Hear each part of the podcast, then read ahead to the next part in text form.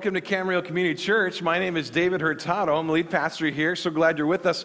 If you're our guest, I do try to meet with people afterwards in the patio, and so please don't be a stranger. Love to put a face with a name and try to remember your name.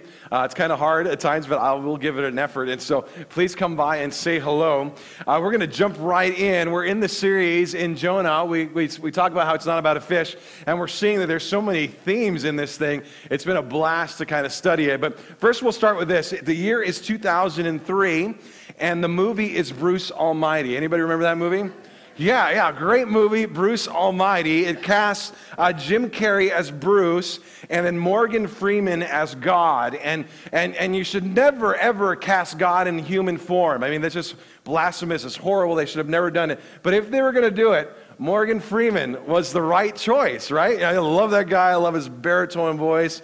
I suppose they could have found like a Colombian actor, and that would have made it even better, you know, um, because Colombians are so good looking. Anyway, but anyway, uh, so you have this story, and basically it's, it's about Jim Carrey being very upset with life. Uh, very unhappy with the way things have, have transpired. He was a guy who worked for like a news agency. He was the kind of guy that would go on the streets and do all the kind of the, the lame stories out there, and you know he'd be on. He really wanted to make news anchor. And uh, so he has this whole goal. He's praying to God, I want to be a news anchor, whatnot. And in, in the process, one of his coworkers steals one of his lines. And when he steals a line, the, the higher ups are so impressed they make him anchor instead of Jim Carrey. And so Jim Carrey is now upset. He's upset at life. He's upset at God. He starts, you know, uh, blaming God. He gets in this hot-tempered self, and he, him and Morgan Freeman have this interaction where he basically says, "You know, what good are you anyway? Like, if you're not going to let things work out for me in this life, like, then you're no use. And God goes, Oh, that's really interesting. Why don't I give you uh, the ability to have my divine powers for one week? And so Morgan Freeman says, I'm going to give you godlike powers to Jim Carrey for, or Bruce for one week, and, and your job is to be God for the week. And so, uh, of course, Jim Carrey takes this, and at the first couple days, he's just using it, all the powers for his own self. You know what I mean? He's just kind of selfishly using these powers. And then around the, the third day or so, he starts hearing voices in his head.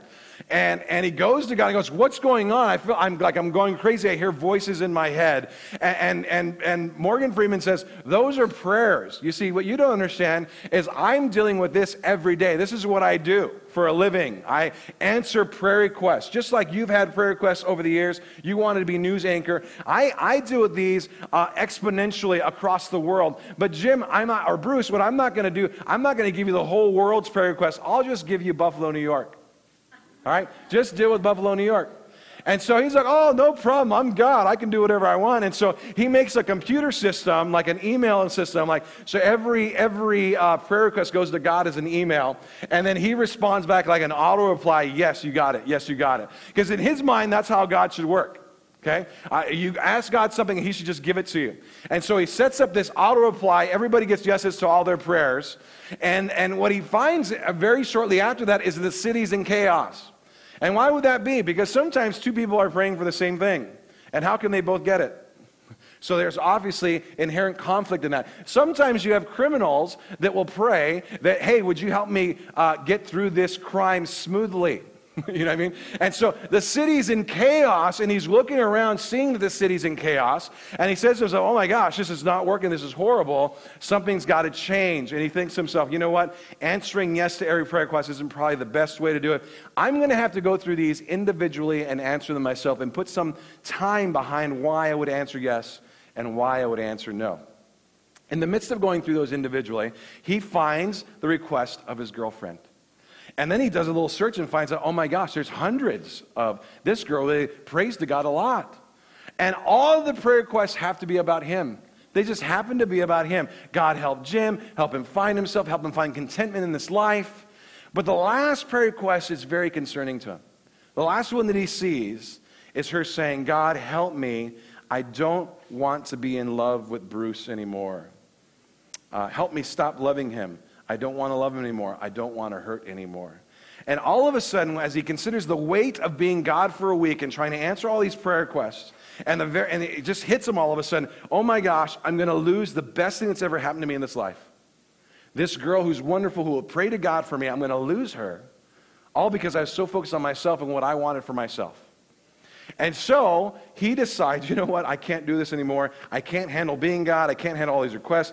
Complete desperation. He cries out to God. And I don't know if you ever saw this movie like this, but I've got to give you the quote exactly as he says it. He takes a walk, it's raining, it's the climax of the movie, and, and it's just him and God. And he starts talking to God, and here's what he says You win. I'm done. I don't want to do this anymore. I don't want to be God. I want you to decide what is right for me. I surrender to your will. I mean, that's, that's an actual quote from the movie.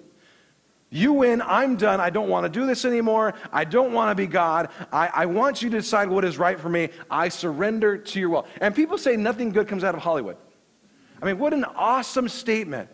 You're, I'm done, I surrender, you got it, I don't have to be in charge, you get to be in charge. I, I don't have to be the one that decides every little detail of my life.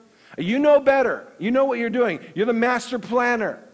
You know everything. You know all the possibilities. I will surrender to you and your will. What an awesome redemptive theme in that movie. And that's kind of where we're at today in the book of Jonah. That Jonah has finally said, you know what? You win. I'm done. I surrender. You get to have it. Comes to the point where he's ready to allow God's will to take over his life instead of demanding that he would have his own will take over his life. And today we're going to look at what happens when we control, when we give control over to God. When we say, I'm going to take control and say, God, you get to have it. I don't have to have it for myself. I'm not going to pull it into myself. No, you get to have control over my life. What happens? Who wins? And what happens? What does our stubbornness, stubbornness amount to at times? And what is the outcome when we fall in line? What, look, what would it look like if I were to fall in line? Is it time for me to give control over to God? And what can happen if I do? For that, you're going to need to open your Bibles. So get your Bible out. Uh, go to Jonah in chapter 3. We're going to go there. And uh, if your Bible's like mine, it's on page 783, but every Bible comes in different.